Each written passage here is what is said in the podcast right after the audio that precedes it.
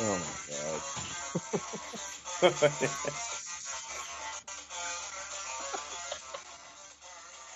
wow, I mean that you can't get any more low budget, old school than that right there, baby. That's Ken Griffey Jr. And we barely got the lights on in the building. yeah, my, my, my lights are flickering here as we're trying to start the show. Uh, that's a little throwback to the early '90s Ken Griffey Jr. baseball, uh, and what a fitting way to start this podcast, the Never Ending Glory podcast baseball show. And we're here with the same panel that we had about a week ago: Sean Z, Luke Conley, Nick Schillig, and of course the Godfather himself, Luke Grilly.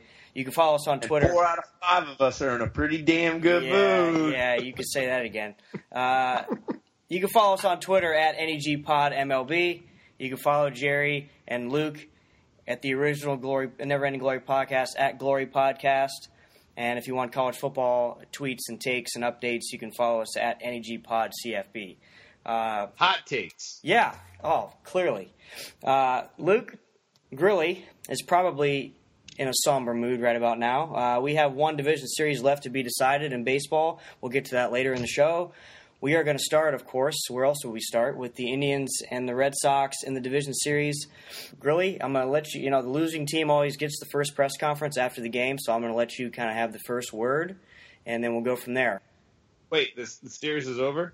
I thought I thought it was a seven game series. I was hoping we had one more. No, no. Okay. Well, is this thing on? Okay, want to get away. Um, yeah, you know, hey, it sucked. It was it was pretty brutal what happened. Um, the bats weren't they weren't they weren't swinging the bats. They weren't. Porcello turned back into his or Price turned back into his his postseason self, and it was just pretty pathetic. I think it really comes down to three things in this series that that really just was the nail in the coffin for the Sox. The first thing was anytime they tried to have some sort of rally by having a nice like sharp line drive or uh, hit a ball that looked like it would have been challenging for the the Indians to field. The Indians were right there every time, and they made a great play on the ball. Um, so the, the Sox could never really get a rally going by any means. Um, the second thing that hurt the Sox was they just simply weren't executing. Um, I mean, the, strongest offense in major leagues pretty much got shut out for the most part. Obviously, in game one, they had all those solo home runs, but other than that, the offense was pretty much stagnant throughout the series. And obviously, a lot of that is is thanks to the the Indians pitching and the, the front of their rotation, as well as you know Andrew Miller just coming in and just absolutely dominating us. But um, yeah, they got shut down. And then finally, the, what really was the most glaring thing I thought that really just was the reason why the Indians are now moving on to the ALCS was John Farrell came in with a game plan. Hey, we're just going to try to hit a ton of home runs and score a ton of runs, and hopefully our pitching will get us through. And Francona showed why he's the best manager in the game, I think. And he actually had a game plan, which Farrell, I think, is still trying to figure out what a game plan is. Um, and you know, in the regular season, obviously, a manager's main role is to just manage his team and the egos on a team and pretty much babysit for 162 games. And then once you get into the postseason, that's where they make their money and, and you find out who the true game managers are. And Francona just managed circles around Farrell. So quick exit. And uh, for the next few months, we're going to be talking about why John Farrell should be fired, even though he's coming back next year. And um, everybody's got their pitchforks out for David Price. So uh, thoughts and prayers to David Ortiz's career. It didn't end the way it should have, but hey, uh, we'll move on. We got the Patriots. Do you think John Farrell should be fired? Um, I don't actually. Uh, you know, again, I, I, mentioned that the the main role for managers to to manage egos, and he showed he can do that in Boston, which is one of the more challenging things to do. So um, I, I, think they should stick around and, and, keep him for at least one more year. He's under contract for one more year. They don't want to just cut him or just release him and then have to eat his salary and bring in. Uh, the bench coach Terry, Lavelle, Terry Lovullo, who I think is the next man up, and and managed manager through, the, through their farm system. And he managed really well uh, when when Farrell was out with his cancer treatment. So uh, I don't think he should be fired. But uh, and again, I, I, just think managers are a little bit overrated for what the Sox are trying to do. Uh, but you know what can you what can you say? It, it's frustrating, it's disappointing. Uh, but I'm happy for the Indians. If I had to cheer for any other team in in the playoff series, it would be for the Indians. So hoping you guys can take to the Jays and uh, you know eventually move on to the World Series and, and take down the Cubs because I don't see anybody who's going to beat the Cubs this year. Well, let me say this before I let the other three Tribe fans speak. I thought that Game Three was one of the most nerve-wracking baseball games I've ever watched in my life, um, and a lot of that probably had to do with the fact that I had a six-hour drive home from DC in the morning, and I listened to the radio the whole way and heard guy after guy on every national talk show basically say the Indians had no chance to win Game Three, and the entire discussion was centered around how the how the how are the Red Sox going to line up their pitching staff for the next three games because it wasn't even. I mean, they didn't even they, they talked as if the series had three more games to go, and I had to keep reminding myself, no, wait, we actually only have to win one more game, and it's Right. over. And you know, Tito, if we get a lead, is going to manage like it's Game Seven and try and put it away right then and there. And sure enough, we got a lead in Game Three. We went to the bullpen early again, and as it played out, you kind of got the sense, and you guys tell me if you agree or don't. We felt like we, we got to win this thing now because we're throwing all of our big guns for 40 pitches again. And if that game slips away at the end, which it certainly looked like it could have down the stretch, we're really in a world of hurt going into Game Four and Five. I didn't necessarily feel that way. I mean, truth be told, um, uh, Boston only had four guys they could count on count on in their lineup, and I don't know that they had a pitcher they could count on. Um, was- you know, they're bringing Porcello back. He was terrible against us. Um, couldn't locate. Everything was up. Missed spots by almost feet, not inches. Um, so, I, from my vantage point, it, it was nail biting because of the circumstance, but at no point did I did I necessarily feel like, oh, we lose this game, the series is is in total jeopardy. I, I still feel like we had a level of command there. I, I felt If anything, I thought we gave away some at bats in the seventh, eighth, and, and ninth inning. I'll say it from this perspective.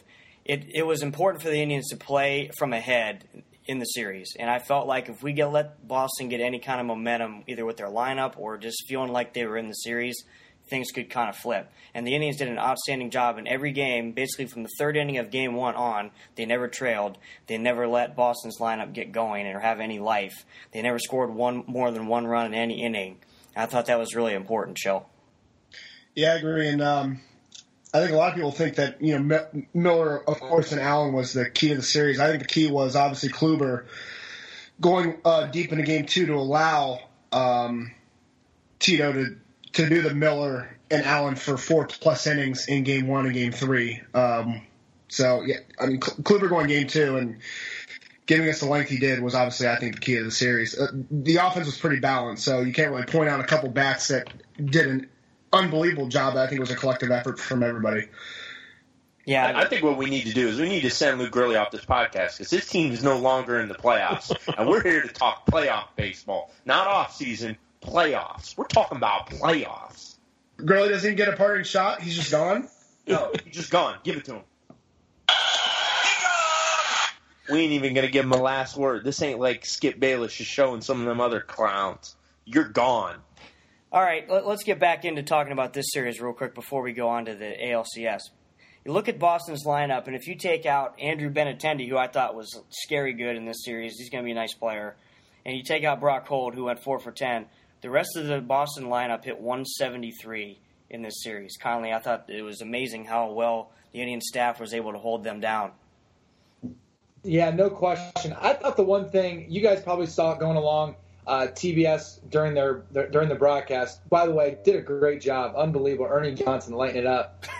Uh, was uh, uh, one one of the stats they gave was how many innings the Red Sox had gone without scoring multiple runs in an inning, and it obviously spanned over the life of this series and their last two regular season games. But the fact that the Indians never really let them get that two, three, four run inning and held them when they did score to one run, I thought was huge. It just did not allow Boston to get any momentum in this series, and it really, like you said, allowed Cleveland to control it early because they were able to score early in those first couple games there and kind of just ride it out with their bullpen. I thought that was huge. The Indians were able to kind of play to their strengths by jumping out ahead early on. Yeah, I thought eh, I thought the the Red Sox hitters' approach was baffling too. I mean, the first two games they struck out 22 times, and they had a lot of flailing swings and misses, chasing a lot of pitches out of the zone, a lot of check swings, some bad swings, And then and then, and then they Tomlin, faced didn't Tomlin. anything. Yeah, they faced Tomlin in Game Three, who you know is going to be around the plate. He comes out, and you could tell right away that Tomlin was locked in. He was he was painting the corners, he was in the zone, and they're taking strike one, strike two repeatedly. It just didn't make any sense. Baseball, man. You press, it changes everything. The harder you try, the more you fail. It's the beauty of the game. It's like golf. Yeah, that's a good point. And, and of course, as Grilly pointed out, they did have some loud outs as well, and Indians were certainly fortunate in a couple spots to get out of some innings when there could have been trouble. But that's baseball too. I mean, you got to have some breaks along the way, and the Indians are moving on, and um, they're going to be facing the Toronto Blue Jays in the ALCS. Who uh, we're going to need to go ahead and tee up another he gone for our boy Jonathan Lucroy down in Texas because he chose to go there instead of going to the Tribe uh, at the trade deadline, and his Texas Rangers were absolutely steamrolled out of the first round. Shell? See you, John. You know what? Actually, I'm I'm glad he didn't come here because could he have beat Roberto Perez out? Yeah, I don't know. I, I, I know Perez played better Yeah. in round one. Let's- I don't let's think call there's any question Steve. Perez played better. Yeah. And Perez, Perez was blocking those uh, those pass balls. That that one in the uh, late in that game was killer for Texas. oh, terrible. Tied the Block game. balls, framing pitches, and he, and he and he hit a home run. Actually, I, the single biggest play was when he tagged up from first there and got to second Yeah. and scored. Yeah, That's a great Yeah. Uh, that one, uh, great one call. run game then in uh, game one. I really think if there was one single play that was the biggest of the three games, that's when uh, when Perez tagged up when uh, the left fielder was just you know real Benin- lazy and That was, lackadaisical. that was the wor- That was the one thing that Benintendi Yep. did lazily the whole series, Yep. and it that's the fine line that playoff baseball is. A regular season, he just sits at first there, but you just everything is ratcheted up. That's what you have to love about it. It's why it's probably the best playoff you know atmosphere of all the sports. It's just something so small and trivial of not getting behind it and being ready to throw, and instead you have to take another walk step back to rebalance and then make a throw flat footed. That that that yeah, that was tremendous. Let's get into this uh, ALCS here a little bit. Um, Toronto and Boston, not all too different. They're pretty similar you know, lineups that are explosive, can score runs in bunches. Um, both play well at home. They hit well in their home parks, hit a lot of home runs. The Indians on the year had a four to three edge in the season series, and if you guys recall, and I'm sure you do, several nail biting, uh, intense playoff type games, especially the series in August in Cleveland where uh, we had the, the walk off inside the Parker by Naquin, which I think Conley you were at that game, correct? Oh yeah, man, that was unbelievable. Yeah, and then and then the two days later was uh, Jose Ramirez hits a, a go ahead homer in the eighth to kind of pull that game out too. So, Conley, give me your kind of assessment on this series and where, and where do you think the edge lies with either team? I, I think what's going to be really big in a seven game series is they're going to have to get Tomlin, Bauer. They they're going to have to get a, a six inning start or two out of one of those two guys. They are just not going to be able to in four games that this would happen to go seven to rely on that bullpen for four and five innings consistently night in and night out. They're going to have to get some sort of depth in that starting rotation to, to go through. And honestly, just looking back at Toronto's series against Texas, Donaldson, Encarnacion, and Tulowitzki all hit the cover off the ball. Donaldson hit over 500 in that series. So you've got their three best hitters, their, their three, four, five there, really hitting the ball well. They're going to have to contain those guys. They just like they did with Betts, Ortiz, and Pedroia. They never really let them get going. It's going to be the same kind of deal. You can't let Toronto get multiple guys on and then hit two and three run homers and really kick this thing ahead because the Indians are going to struggle to play from behind in this series too. So I think the the blueprint is relatively similar as it was in Boston because, like you said, the lineups are very similar. Yeah, Encarnacion in particular worries me because man, he's been really locked in lately, and it's like Boston too. When the outs are there in the bottom of the lineup with guys like Michael Saunders and Darwin Barney, if he's still playing second base, you got to get those outs and not let them uh, get cheap hits or walks and turn the lineup over to their big guns with guys on base. Sean, what are your thoughts about this series going forward? I mean, Luke hit a, a tremendous amount. I think if you look at advantages that the tribe has, obviously it's the bullpen, but you can't overtax them or overuse them. Um, at the same token, is Toronto going to get quality starting pitching? Because I think if the Indians lineup has proven anything, particularly against you know a left-hander, they've got some right-handed bats that maybe didn't get to play as much um, in the Boston series. They're going to make you pitch. They're going to make you work more so than Texas. Texas is going to jump and going to reach at some things and and you know 0-2, 1-2, um, you know maybe maybe uh, go outside the zone, and then they're also going to swing at some you know first pitches. They're going to swing at some 1-0s. Indians are going to be very, very selective at the plate. They're kind of in that regard very designed towards the Royals and just kind of slug it out playoff baseball. But they are going to need the quality starts from the two and three because I don't think in Game Four Clevinger goes. I, I think that's just a little bit of positioning by Tito. He came out with it today. Um, I just don't see how how that kid can throw in a playoff game. I, I just against that lineup with where he is, you put guys on, and then it, he misses a spot, and it's three nothing real quick. Yeah, I mean, I I think he's almost he's setting that up as kind of a bullpen game, which is is tricky when you've already played three games ahead of that, and who knows how much you're going to have to use all those guys out there in the first three games. I think. Well, and your five is still in Toronto. Your game five is Right. still in Toronto, Right. so it's like you have to go back to back to back. So Right. It doesn't make a lot of sense. No, and it, and it also would be difficult for Kluber to go th- three days rest, three days rest. I mean, that's pushing it too. So it's kind of it's going to depend on how the series is going. If we're up two games to one, I don't necessarily hate it if you have Kluber coming back on regular rest in Game Five and then two at home. We'll just have to see how it plays out. I, I'm not really sure. The, the, the, the Jays' rotation is not intimidating. It's they don't have one guy that really scares you, but they got four pretty solid guys, which the Indians can't say they have. Schilling, what, what are your thoughts on the, this series uh, with both teams starting pitching? you know, top to bottom, obviously Toronto's got the edge. Kluber's got to go deep. I, I agree with Sean. I actually think Kluber's going to go one, four, and seven. Um, I, I think the game four is just a posturing unless we're up two, one, three, zero, or something like that. Uh, that's wishful thinking. Um, I'm not crazy, and I don't know if we want to touch on this. I'm not crazy about Salazar pitching. He- I don't Uh, think he's can't- gonna make He's not the roster. He can't throw a make the curveball. make the roster. He's not going to make the roster. not making it. Didn't make the roster. Okay, well then let me cross it off Well, right I, here. I, it hasn't been announced yet, but I think all signs are pointing towards him not making Yeah, it. T- Tito actually came out that he didn't he didn't see it happening. I mean, I, I, I'd rather see Sean Otero than uh, two pitch Salazar who can't throw a curveball. I think our biggest key is just like the Boston series, we got to get out early. Uh, Toronto really has a tendency when they get down, they get home, home run happy, or when it's tied in an extra innings, everyone's trying to end the game. So if we can get out ahead and you know work our bullpen and have Toronto swinging out of their shoes and swinging for the fences every time, uh, I, I really think that benefits us. It'd be nice if we can get Santana and Kipnis going a little bit too. Those are a couple guys that really didn't do a whole lot in the, in the Boston series as well. And Napoli too. I mean, really, you think about it, the Yeah. back end, the back half of their lineup was great. I mean, Chisenhall played well. You had the Coco Crisp home run. Guyer had an RBI single in game two. I mean, the back half of that lineup really produced. I mean, they really need to get some production from that one, two, and four spot. Napoli's hit some prodigious foul balls though lately. I mean, Yeah, he has left the left the park a few times. yeah. Um, for for Toronto, Devon Travis may be back in this series. I know Sean, you like him. Uh, He may be healthy enough to make the roster, um, but they're not sure. It could still be Darwin Barney playing second base. Yeah, I mean, ultimately, Toronto's pretty simple. It's you know they're they're big three or four.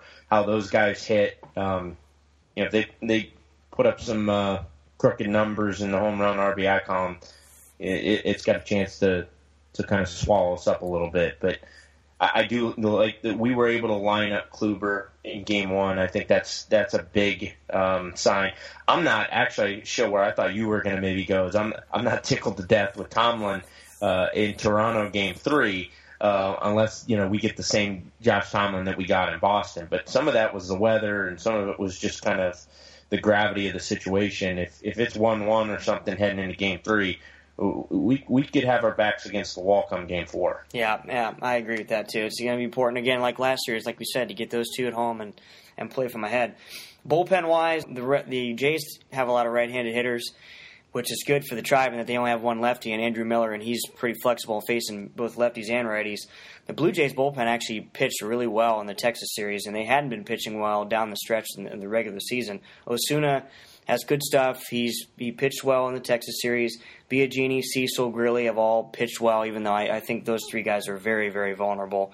Francisco Liriano may be pitching out of the bullpen as well in this series, so um, I don't know. I'm hoping that if even when we played him in the regular season, I thought that that Jason Grilli pitched way better than I would have ever expected.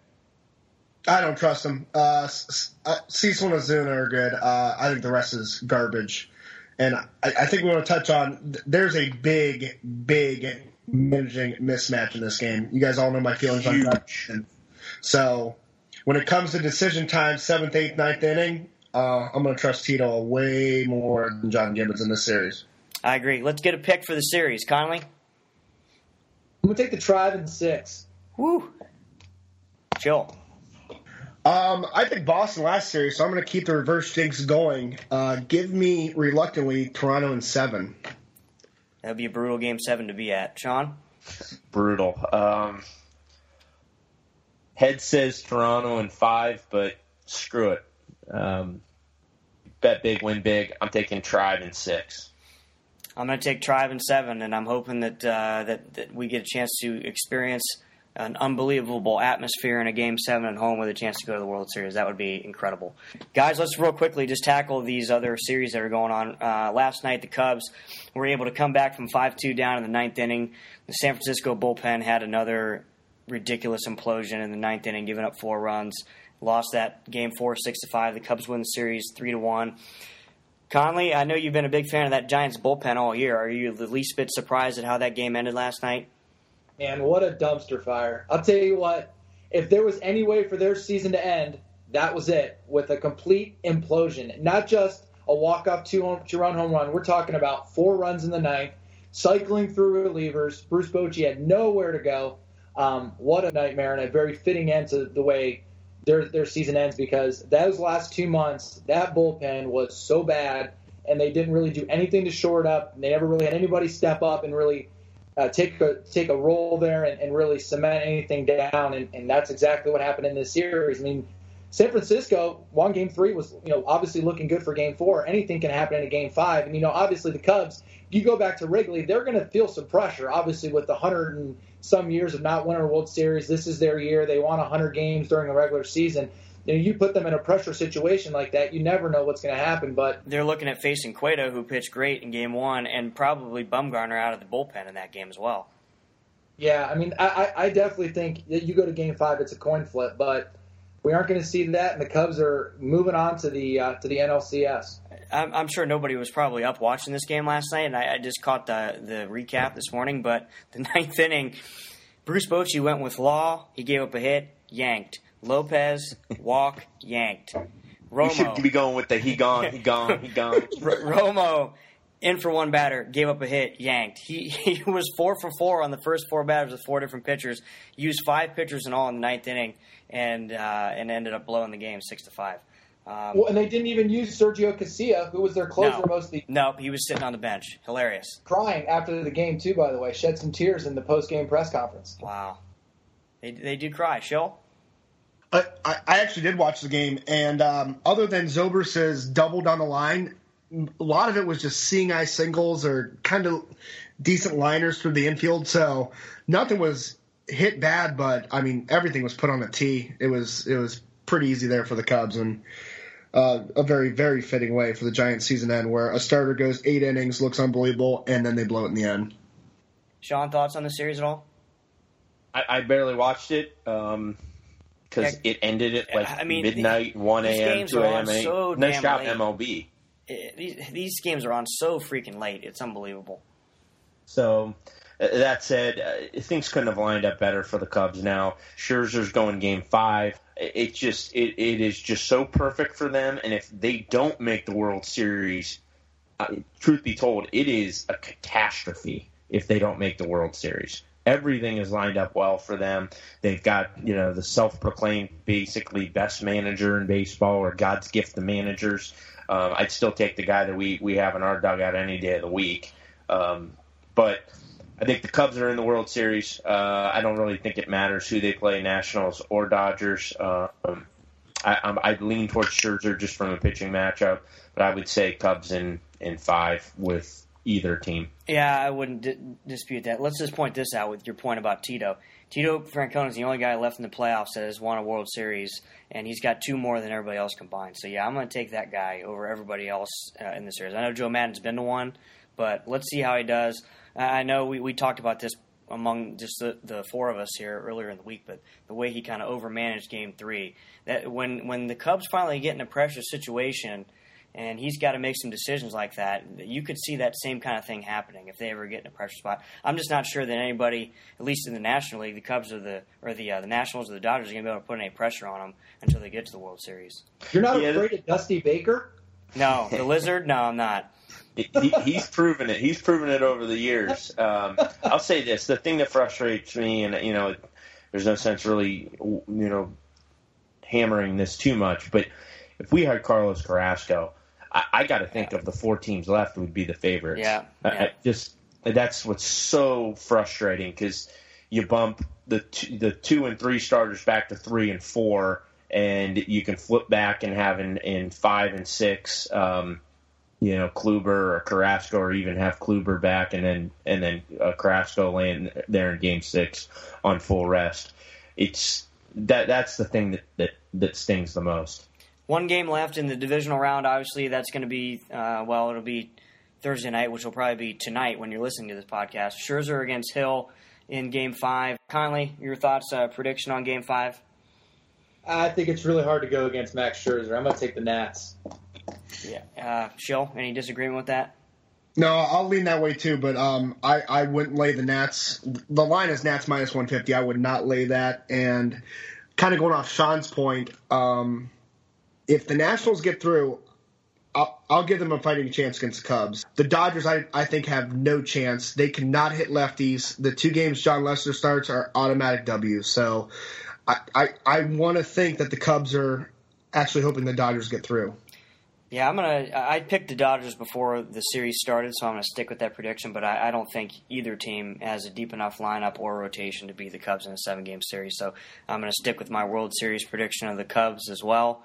Um, it's going to be interesting to see how this all plays out. Obviously, the League Championship Series will start on Friday in Cleveland, and uh, I think uh, some of us, if not all of us, are going to be up there either one or both of the games this weekend. So it should be a lot of fun, guys. Any last thoughts before we wrap this up? One more, one more little tip I saw from Jordan Bastian's Twitter today. He had an excellent point on Toronto not holding runners very well, and then subsequently only having like an 18% throwout rate. Um, and we obviously know the Indians are going to run. They got about four guys that have the green light.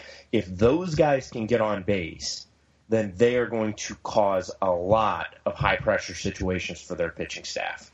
But can those guys get on base? That's the key. I mean, it's a it's a classic matchup of Tribe are going to try to manufacture runs. Toronto's going to sit back and try to hit three run homers. So, you know, it's really no secret how the how both offenses are built right now.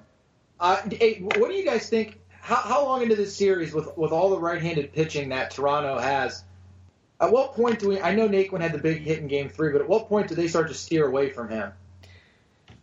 I, I think it's well. First of all, it's probably he's probably going to be Jay Happ in game two, so he's probably going to sit game That's two. true.